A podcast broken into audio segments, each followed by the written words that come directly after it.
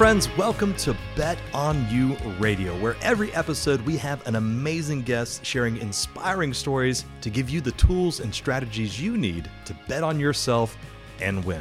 I am Ben Whiting here with the amazing, talented keynote speaker, New York Times bestselling author, Angie Witkowski. Angie, how are you doing today?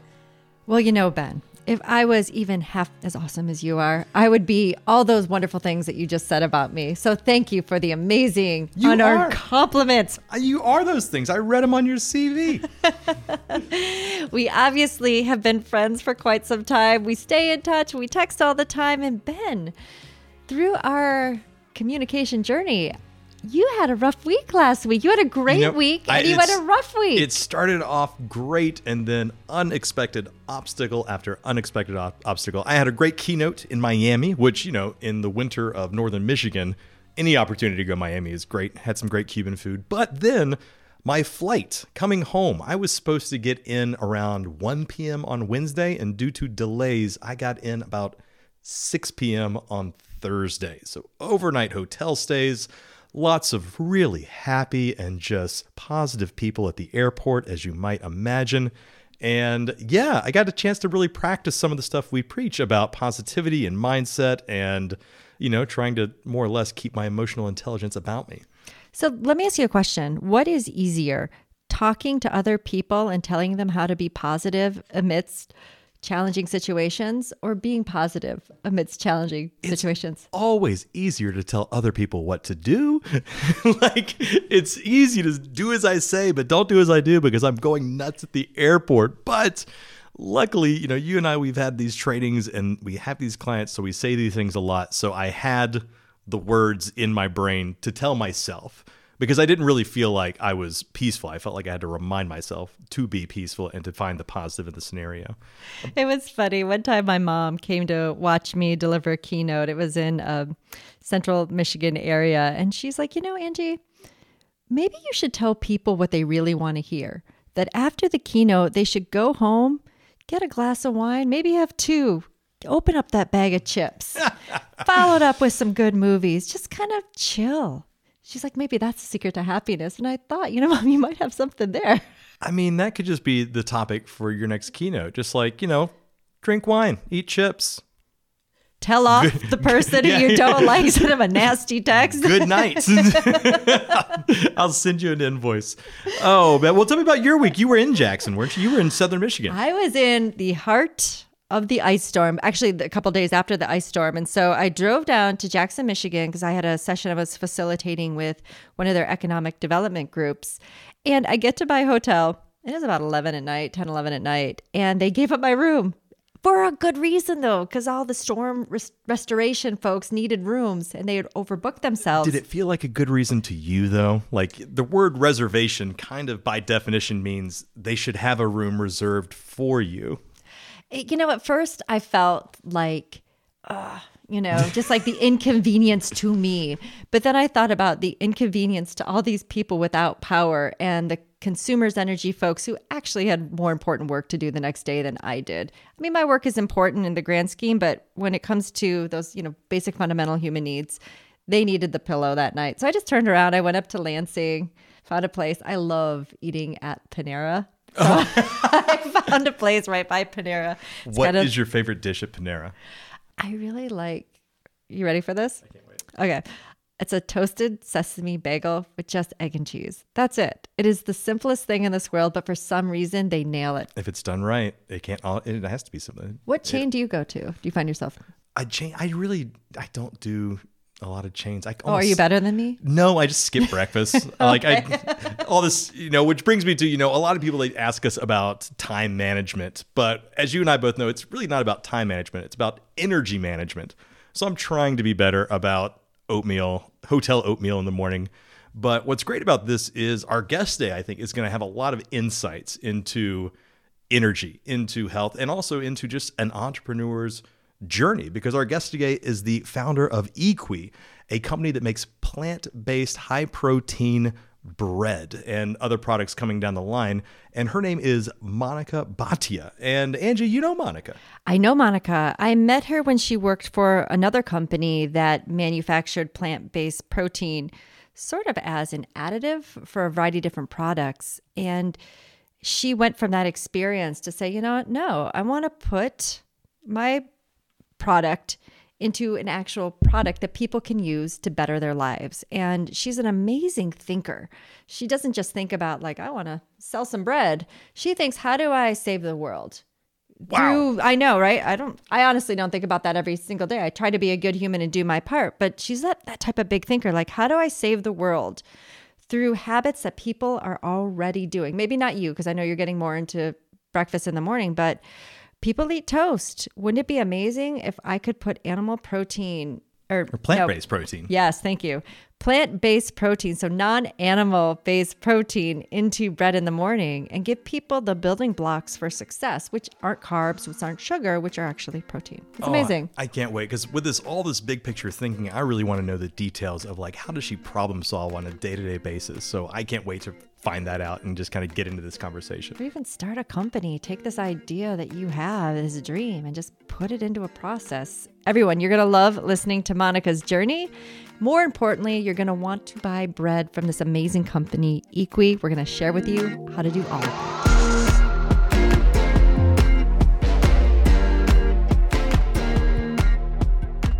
Monica, welcome to the Bet on You Radio. Thank you for having me, and Ben, really nice to meet you. Oh, nice to meet you too, Monica. If you heard anything good about me, I'm sure it was money well spent. Uh, Monica, so Equii, this incredible company that makes plant based, high protein bread using incredible science. It's also good for the planet. So I see two big things here I see health and nutrition, and I see sustainability, making the world a better place. Uh, which did you which were you passionate about first have you always been a scientist or known that yeah, you know, I, I studied science, so I guess that makes me a scientist. I actually am more of an engineer, uh, just technically speaking. But coming back to Equii, so what really drove Equii was how I felt about, you know, nutrition as a person. And uh, I'm a vegetarian, I'm a mom, you know, I'm, I'm a little bit of fitness, I would say, enthusiast, not, not mm-hmm. anywhere near Angie's level. So uh, I just want to say that. But, you know, we all we all want to live healthy. So, Equii, at a very, very high level, it's about creating a lifestyle um, uh, innovation. And, and we think that most of the world is trying to live healthy and happy. So, how can we combine the two? Um, our idea is that a lot of fitness or health is driven through our food.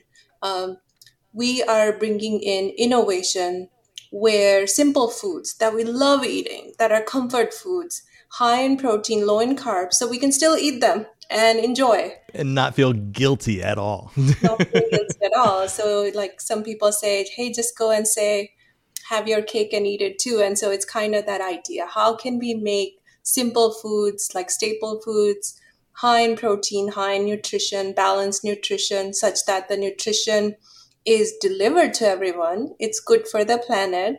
Um, and it doesn't take a lot of work to achieve it three times a day. So that's kind of the core, you know, idea that drove me to create Equii. And here we are.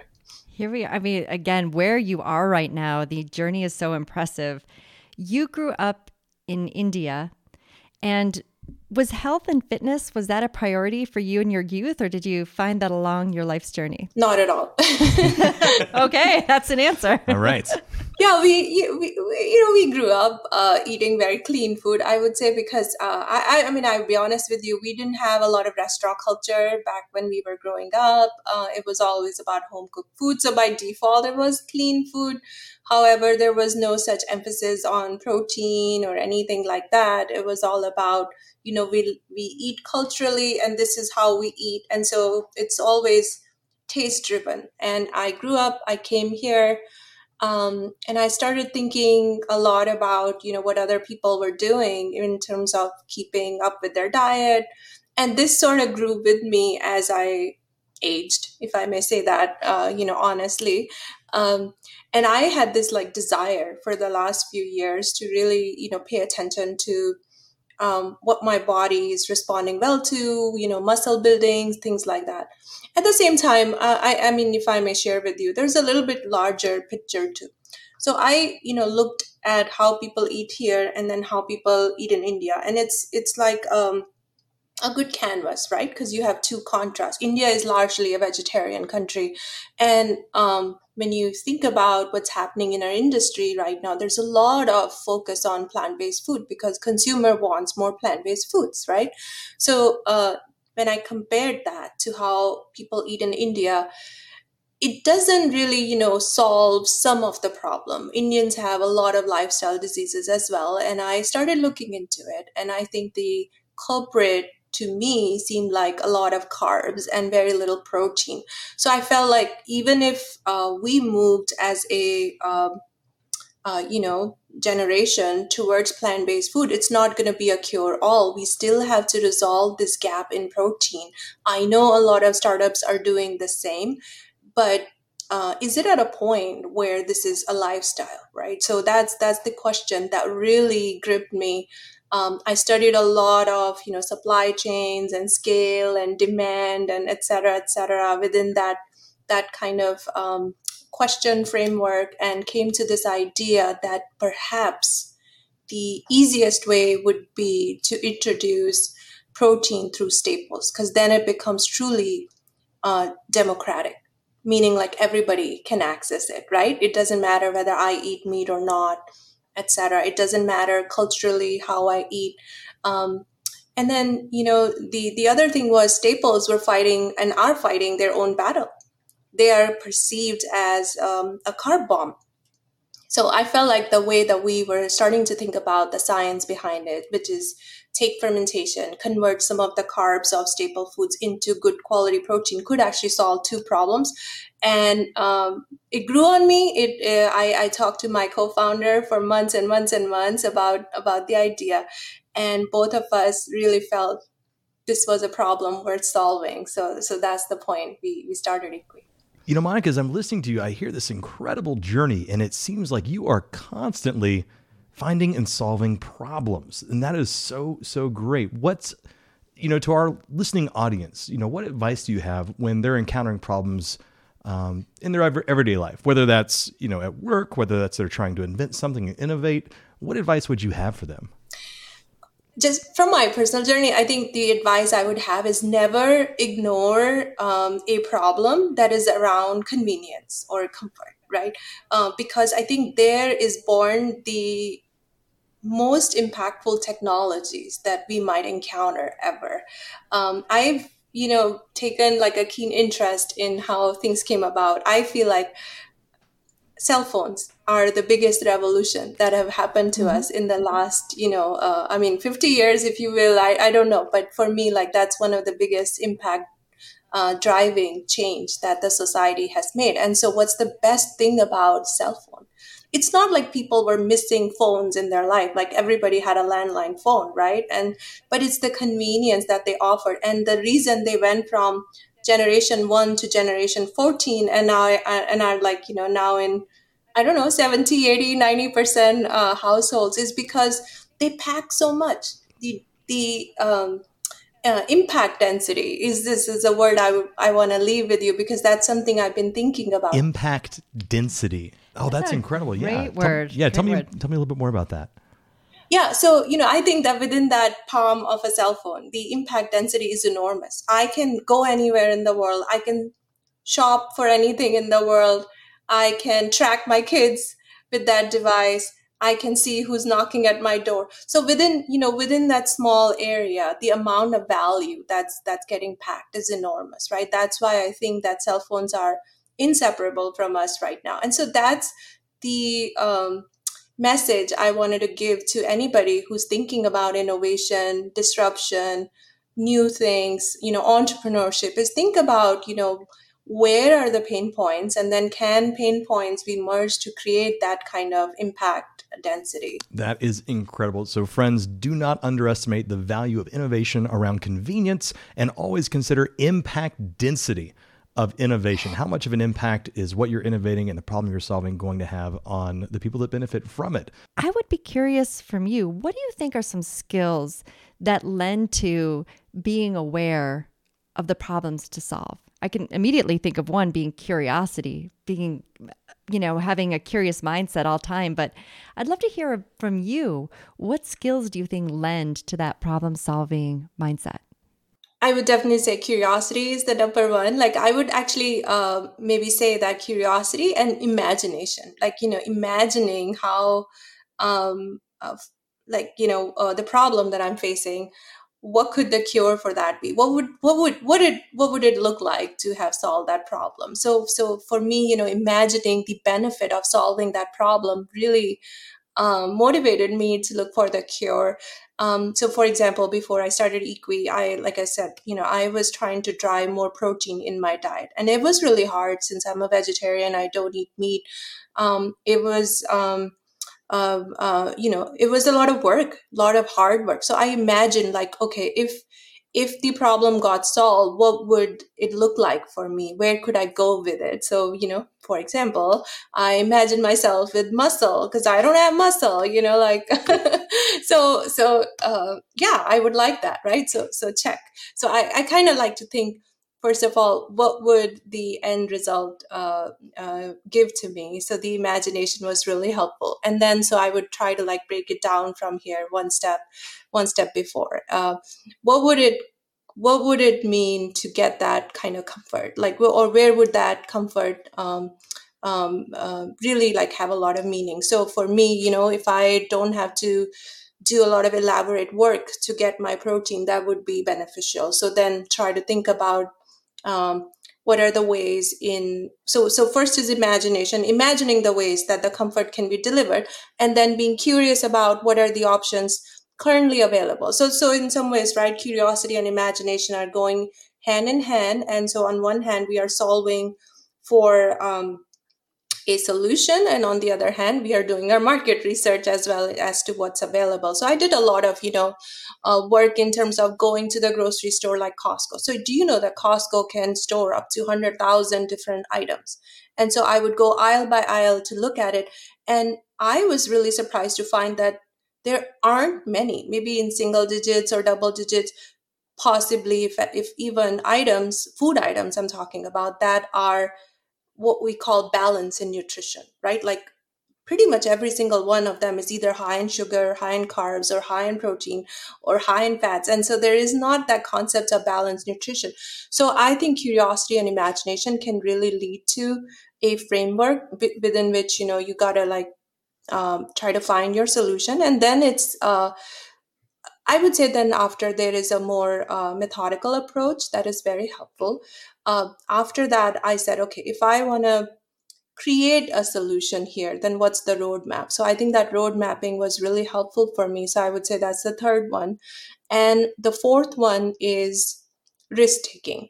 Um, there is risk is not you know sometimes risk is perceived as this larger than life thing. Okay I'm taking the risk, meaning I got to leave everything and do this. And so, of course, that is that is a case, but even before that, I would say there are a lot of smaller risks. So I took a lot of smaller risks first. For example, I said um, I set myself up with some deadlines. Okay, if I want to create Equii, can I come up with a solution that scientifically would be, um, you know, uh, conceivable or practical. So that was my first task. So i did a lot of you know research to that. The second one was uh, drafting a powerpoint and show that to people. And i knew that when you do such an activity it is it is a little bit of risk right? One because you could be setting yourself up for ridicule or or is that something you ever encountered? Did you ever encounter ridicule or or anything you know kind of negative that had to make you demonstrate your own resiliency you know i was really fortunate to have most people around me really support me so i, I would say not until i started pitching this to investors uh, when i when i started pitching it wasn't more of a ridicule it was more of uh, when you make meat out of this, let me know. So you know, and that was also a little bit of uh, uh, lesson. Yeah. How do, so when you hear get this, receive this feedback, let me know when you're going to make meat out of this. How does that that impact you, and how do you kind of pivot with that? Yeah, it's a little bit of what I call a test of one's um, confidence around the idea. And it could be a fork in the road because, you know, there are only two scenarios here. Either uh, my idea is good and I feel convinced and con, you know a conviction around it to pursue it regardless of criticism or the feedback I'm getting is is a good feedback and I must evaluate it, then decide whether it is. So, you know, it could be a fork in the road as well, right? It could be such a compelling idea that you may want to pivot from that. So I I I would say I took every criticism very um, um, objectively in the beginning because I wanted to really know what people would say about my idea. Uh, and I felt like that was the best way to set myself up for success. So when I heard uh, hey, tell me when you make meat. I actually did a lot of study, and I felt like no, the way to go um, that would that would be you know true to me, but true also to a successful venture path would be to stick with staples. It sounds like whenever you're receiving feedback, there's a line that you have to walk between I believe in myself and I know what I'm doing and this is the path I'm going on, but also the other side of that is do I consider this feedback? Do I let this impact me and possibly change course? And balancing that is really fascinating because what it sounds like you're saying is in the beginning, be open to all feedback. But as you get used to that feedback and progress, find your own voice, find your own confidence because you know what the feedback generally is going to be. Would you say that's that's kind of correct? Yeah, yeah. So this is, you know, a little bit of um, creating that healthy habit around receiving feedback and it doesn't um and i you know i sometimes i feel like maybe that is one of the key difference between being an experienced founder versus a new founder.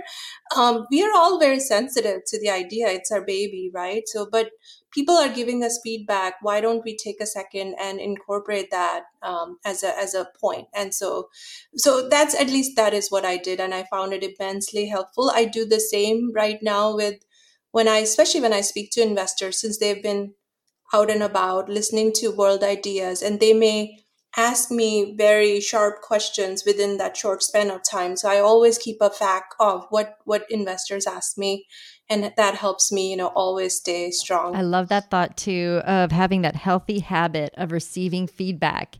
I imagine too receiving it in a way that you're not defensive but you're open to the point that you'll consider it. But you said something earlier that really fascinated me that until you started working with investors, you really didn't get a lot of negative feedback. You were people were very supportive of you. Uh, I can tell by talking to you, you're a very cool and awesome person. But what other like attributes of your personality, of your communication style, would you attribute to that likability, that support that people were giving you before you even started talking to investors? That's a great question. Uh, I, I, mean, I you know I always felt uh, with the journey with Equii was a lot of maybe the goodwill I created over 15 years of my professional career was coming back to help me, whether it was people I wanted um, advice on for technical stuff or professional or, you know, um, uh, entrepreneurial stuff. So I would say more than the style of communication, maybe it was the goodwill that I had established. And maybe that was more to do with how I interacted with them, you know, uh, how they thought of me as a person.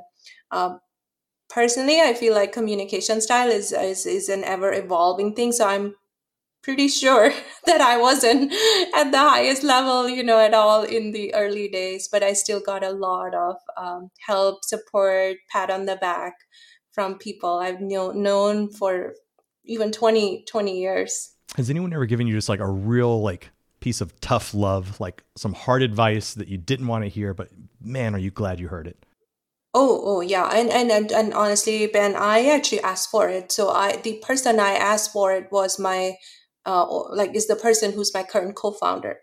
When I opened the dialogue with him, I said, "Look, everywhere I go, people are just gonna say, hey, you know, this is so great that you're starting this and you are great and this that." But I don't want any of that from you. What I want is to is for you to evaluate the idea because he is an expert in you know grains and plant-based proteins. And i said i want you to work with me and evaluate the idea sit on it let me know. And if you feel like this is a good idea uh, maybe we can have more conversations. Um, from that point on uh, once he kind of gave the idea his own thought as well he would text me every time he had you know an hour two hours here there in the day and we grew the idea with this mutual conversation ultimately leading uh, for him to join the company. But uh, but but yeah, that that is my journey in all honesty. The tough love. I would love to hear from you too because as you think about it, you're innovating in the lab, you're putting a product out into this world that could change the world. And by the way, folks, you can buy the bread online. We'll give you all that information at the end of the show. How do you balance all the hundreds of millions of things you must do as a founder to get your product out into this world? How do you yeah, prioritize? How do you manage your time? How do you manage your energy to be able to get to the place where you are today and where you want to go? Yeah, I mean, I think that is also a very important question. Um, you know, I, I first of all, I take peace in the fact that things are going to be imperfect. I am very comfortable with chaos. So, so I feel like that's one of my positive attributes as far as being a founder is concerned. And with that said, um, I think, although Angie, I have to admit, I'm not a marathon runner like yourself. I, I, I think of this journey as a marathon, and I imagine that when people are running marathon, the pace is not the same throughout. People pace themselves. They take maybe you know slower slower phases, and then they pick it pick it up maybe in the beginning and then in the end, or sometimes something like that. And so I actually uh, make sure to really bring all my focus when I'm doing something so that I'm maximizing. Again like impact density right? So whatever time I have in the day I try to like really bring a very sharp focus to it um, and then there are honestly hard problems, problems that nobody knows a solution to, and we must kind of come up with that solution. And I know that those are problems that um, are best solved when we sit on them. So what I do is I I have a I have somewhere in the back of my mind a box. So I deposit those problems in the back of my mind and I, I think about them and then the day and time comes that I'm ready to act on them. So so those are kind of a couple of my um, tips, if you will, like how I manage. But I would say again, um, on a day to day basis, like it's our health that really drives our energy. So I am very, very careful now to make sure that I eat well. I eat good food that energizes me. So you know that that's where protein comes um, comes in very handy. I'm I'm very particular now about my sleep as well. I have been through phases of my life where I didn't sleep well and it did impact me negatively. So those are things on the personal side that I like to do. And then finally, I would say, although there is not enough of it to go around right now, I do also uh, want to make sure I have some time for my family. So those, you know, those that's how I balance. Oh yeah, those those people that you live with. It's so funny, Betty. She's talking about the black box. I'd love to hear from you. I am thinking about the black box that I stuff things in. And unless I write down what is in those black, bo- I need a backup for my backup boxes. oh, yeah, the backup box in your mind. I always refer to mine as a compost heap. That's what it feels like more often than not. It's just a heap of everything that hopefully will be fruitful one day, but in the meantime, it'll probably smell. Oh, that's awesome, though, Monica. Just the way to think about yeah. it, and it's amazing how integrated too that you're thinking about health, nutrition, sleep, and energy. That this is really not just about what I'm eating; it's about a lifestyle, how I'm living my life. That's amazing. Oh, it's great. And what it's really cool, Monica, is the idea of impact density and how it can be applied to so many things. And during the break, we were talking about how it can apply to communication because the most effective communicators are usually the one that can say the get the most information across with the least amount of effort. Uh, but you talked about impact density in terms of how you focus. Like you like to set yeah. aside time during the day to really focus on the problems and the process and things you're trying to solve.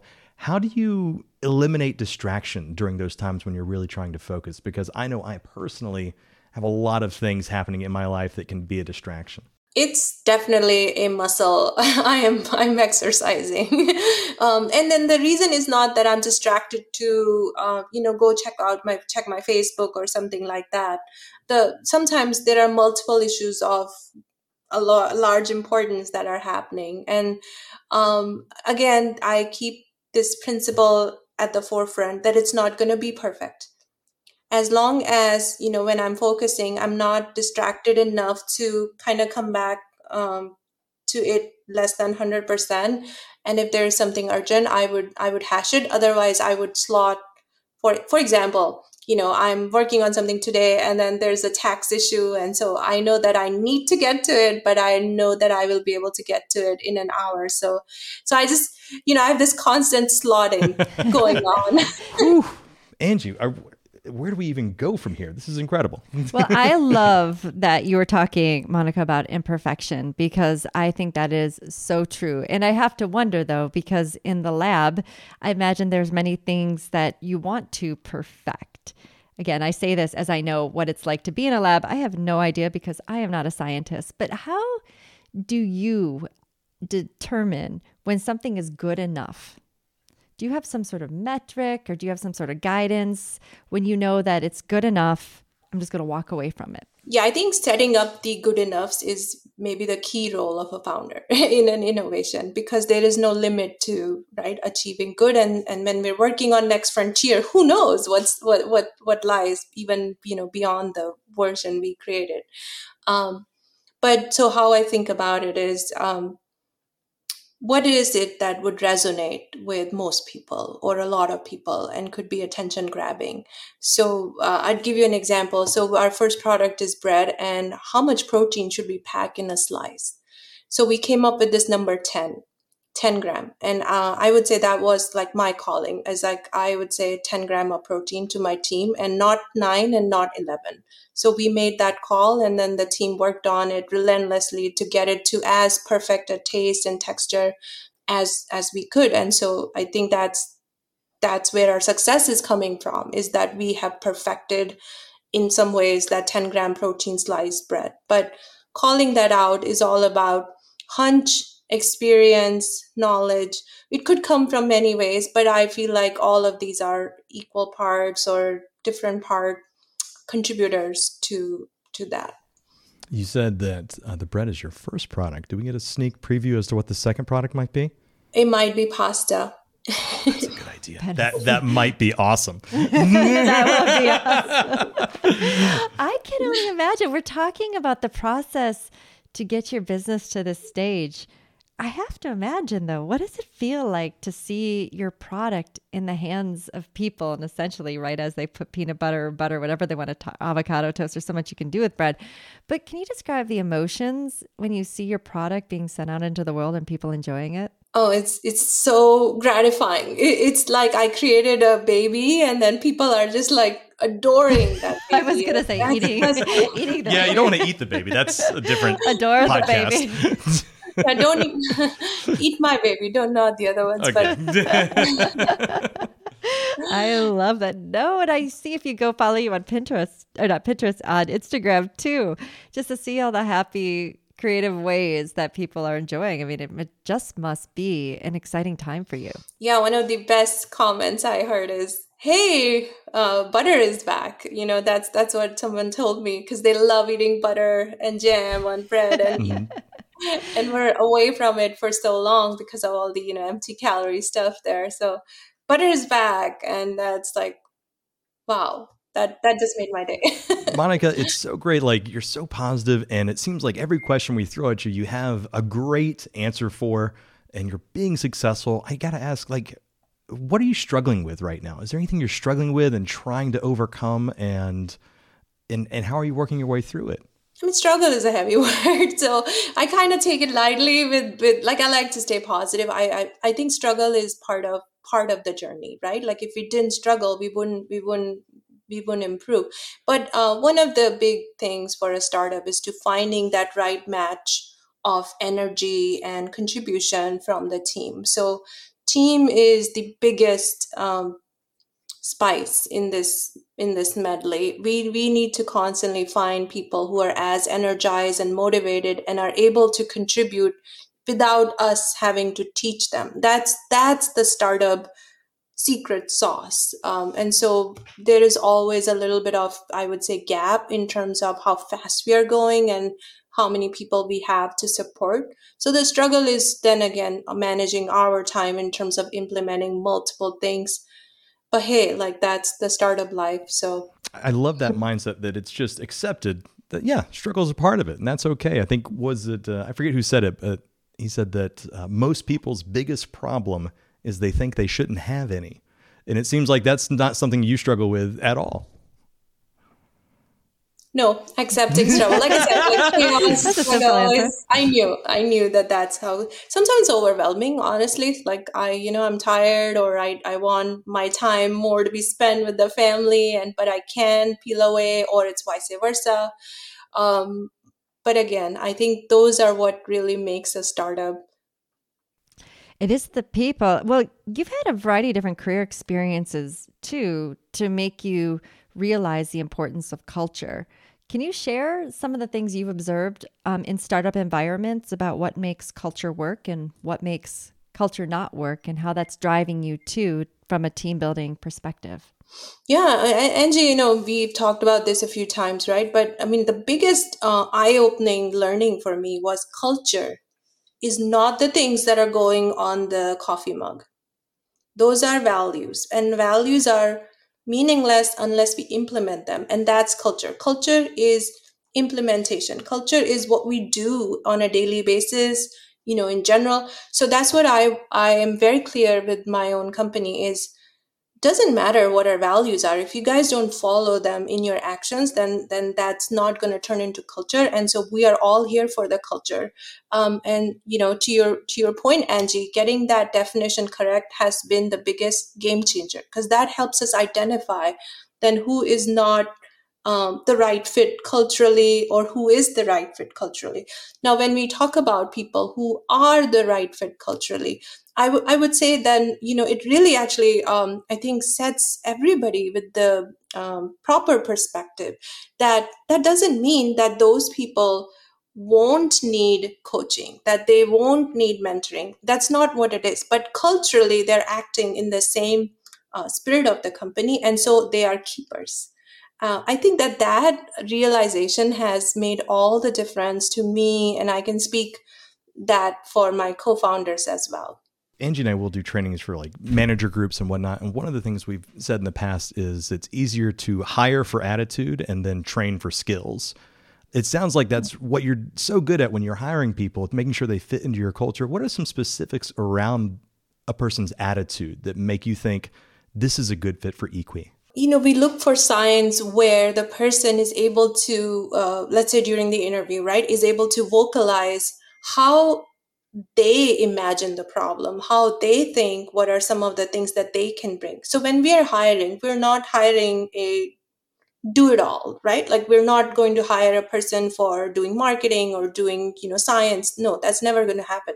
But within that framework that they are capable of and they view their skill sets, they should be able to very effectively communicate to us hey, this is how I see your um, value prop, your mission, and this is what I think we can, I can bring to to this. And I think that that's where it really starts um, aligning the the two sides together. That this person's already in the solution mode. This person's already perceptive enough to say this is what he's going to bring or she's going to bring um, for us like those are the biggest uh, you know uh, attractions if i may say it that way. I hope everyone's listening. That is interview impact density at its best. We are at the time of our podcast where we get to ask you our five favorite questions monica. So i would love to hear your thoughts on this question. Can you share with us a book that was really important and influential to you? Yes, that book is called The Queen Bee. It's about the founder of Burt's Bees, the brand you may have, you know, heard of, used chapstick, whatnot. It's it's a must read for anybody who is interested in entrepreneurship. It's such a different story than what, for example, Steve Jobs' story was or Bill Gates' story was. Must read. So Queen Bee. Fantastic. All right. Well, here's a question. I, am anticipating this will be a short answer uh, from you, but uh, when you get in a funk, how do you snap yourself out of it? Because we all get in those kind of like lulls of our life where we just need to snap out of the funk. And how do you do that? I watch Jeopardy. You watch Jeopardy. Oh, we love Jeopardy. I didn't know that. That's exciting. Do you watch it with yourself or your family? Because, you know, when you watch Jeopardy, you got to take somebody down. Do you do it with the family? With my husband, yes. do you snack when you watch TV? If so, what do you eat while you're watching Jeopardy? This is a bonus question. I usually save it for dinner. Okay. what advice would you give to your younger self? So, you know, there's a method and then there's madness, right? Like we need both parts to be successful entrepreneurs. My younger self was all about madness, much less about method. Um, I would like to bring more method to my younger self. I could have, I feel like I could have done this sooner in my life. when you say younger self, what era of your life are you referring to? You're in your 20s when you're getting your doctorate. Yeah. Yeah, just like right after that, you know, that time I could have been so productive with all these ideas, but I just didn't have or put myself up to learning the method. I just I would just dream, but not really, you know, invest myself in learning how to do how to take an entrepreneur's journey. I think so. So when you're thinking about that entrepreneur's journey, and I'm not think talking about just the business, I'm talking about work life balance, uh, all of it. What's a philosophy that you live by? Um, just just really do something that you know will sit right by you and then every day will will um, lead you slowly to the mission. Now when you say sit right by you does that mean make you happy? Does that mean uh, lean itself to your integrity? How would you can you tell me a little bit more about sits right by you? Yeah um, may not make you happy since there's just so much chaos right? But it may definitely uh, every time you think about the mission it should make you more and more convinced to do it not less if that that yeah. like every day i am more invigorated that yes i'm solving a need that people are reciprocating to so it you know it's reinforcing my mission whether i'm happy or not i love that and bet on you we write about the idea that life is going to be hard no what no matter what path you go down but as long as you enjoy the struggle and the hustle and the challenge, it's going to be worth it. And I would love for you to answer this last question because you certainly have acquired a lot of this on life's journey. Can you share with us all just a piece of wisdom that you picked up that you'd like to impart on our audience? Yeah, I mean, yeah, the wisdom is to see the larger the larger picture. Like take a picture and create a bigger picture out of it. Because when we go bigger we really you know do a couple of things. We really you know first see the impact in its fullest form. And then secondly we are also bringing together a lot of um, the environment into consideration. Meaning like our family our friends our society or you know it can go as wide as as we can. So both the impact come into that framework and then the contributions come into that framework so I like to think of big picture mostly, and that's that is something I learned from one of my mentors.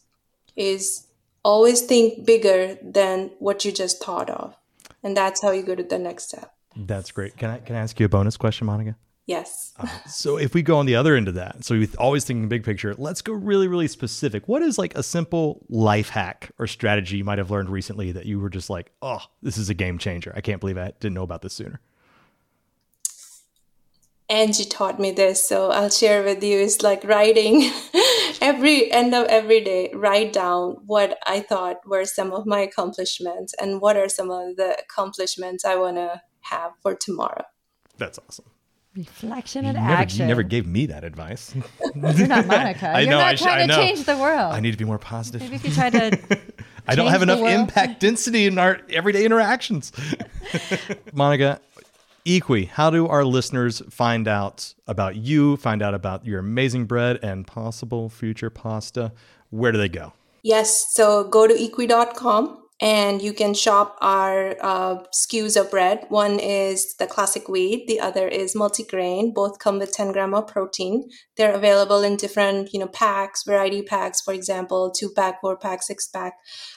Be sure to use the discount code welcome10 to get the 10% discount and then subscribe to our newsletter so we can keep you updated on the latest and greatest that's going to come from Equii. Wonderful. And can you spell Equii for us? E Q U I I. Excellent. Equii. Thank you so much. Monica, thank you for the great conversation. It's always inspiring to hear you talk about your vision, the impact that you want to make, and just to share some valuable guidance with us all. Have a great rest of your day, Monica. Thank you, Angie. Thank you, Ben. Thank you. Thank you.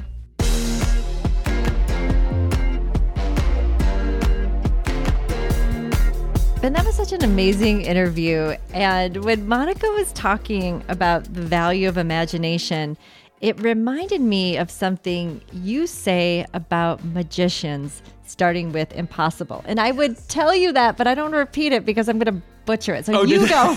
You go. You tell me what no, you say. I something I say is, you know, a lot of people when they are working to achieve a goal or solve a problem, a lot of people work on it until they get to the point that they think this is impossible and then they quit. But magicians, on the other hand, they try to think of the most impossible thing they can imagine, something that, you know, everyone else says can't be done, something that is borderline unimaginable. And when they have that in their mind, that's when they begin to work. And it really is what incredible what happens when we take this mindset and start applying it to other areas of our life. And it really speaks to the power of imagination. So just like you, when Monica was talking about imagination, I was getting giddy because I was like, yes, I understand. I empathize. Do it. Preach it. It was great. It was. I was wondering too, what do you do to, I would say, cultivate an imagination? Do you have like rituals? Do you have habits to make you a creative thinker, a more imaginative thinker? Well, it goes right back to what Monica was saying about how focus and eliminating distractions, like intense focus, it's a muscle that you just work on it. And the more you work on it, the stronger it gets. So, for imagination, for me, I always think that it's important to have time to let your brain work.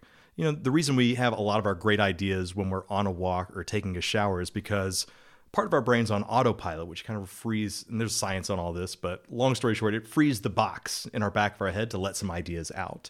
And so I try to make sure I schedule time to take walks. I try to find interesting things outside of my career, things I like. You know, I love to watch stand up comedy. I'm really into cooking. Uh, you know, I love playing with my dog. And so I think all of those things kind of lend themselves to the compost heap in the back of my I brain. love the compost heap. Let your imagination kind of stretch. And I also, it's my personal belief, I don't believe in creativity. I believe in combinativity. I think all of creativity is essentially combining two or more things that we've uh, encountered in our lives. And so that kind of takes some of the pressure off being creative for me. I'm like, all right, I just got to find things to combine.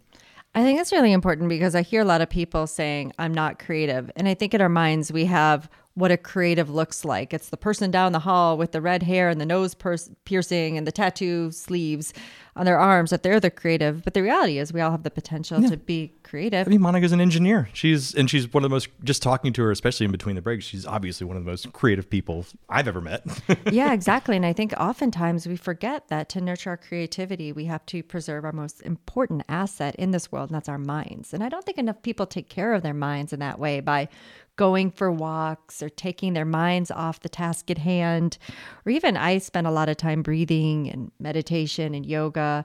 Running is a meditative practice as well. And I don't like to read traditional business self help books. The type of material that I write, I don't like to t- necessarily consume it. I love fiction. Mm-hmm. I love reading, you know, really great sci fi and just trying to find interest outside of my comfort zone. Oh, that's great. That's fantastic. Another thing that Monica said that I really, really enjoyed and really am like contemplating and meditating on is she finds peace in the chaos.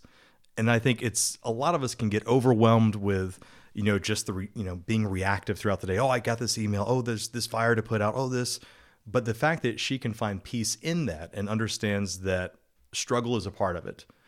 And it just, even just talking to her, she seemed so calm as she said it. And I was like, oh my goodness gracious, I need to write this down somewhere. and adopt it as a practice. I always think too, like in the midst of chaos, what else can be found there? There's people who find drama in the chaos. There's people who find that they contribute to more chaos in the chaos, but to find your feet solid on the ground in the midst of it. Because think about it, like she's calm, cool, collected, and she's um, in a startup environment, and she's building a team, and she's putting a product out into this world. and So- she has a family that she's spending time with, watching Jeopardy and you know having dinner. And I'm I wish I could just dig into like some of her recipe book because I'm sure she has amazing things, not just with her bread, but in general. The, uh, Absolutely. And I hope everybody who's listened today to this Bet on You radio that you can get some courage and confidence in pursuing the dreams that are on your mind. You heard her talk too about just taking a dream and putting a method out there to make it into reality. She is doing that. And so why not you? Why not you, Ben? Why not me? Why can't we Why do not it? any of us? We can. We, absolutely can. can. We can just keep listening to this podcast and keep getting more great advice so that we can bet on ourselves and win. Also, we can go to equii.com and buy amazing high protein plant based bread. Again, that's equii.com, E Q U I I.com. Uh, and don't forget, all of our listeners will get a discount. Use the uh, discount code WELCOME1010 and you will get 10% off your order at equii.com. And it is delicious. You won't regret it, and you'll help save the planet. Thanks, everybody, for tuning in. We'll see you soon. Take care, everyone.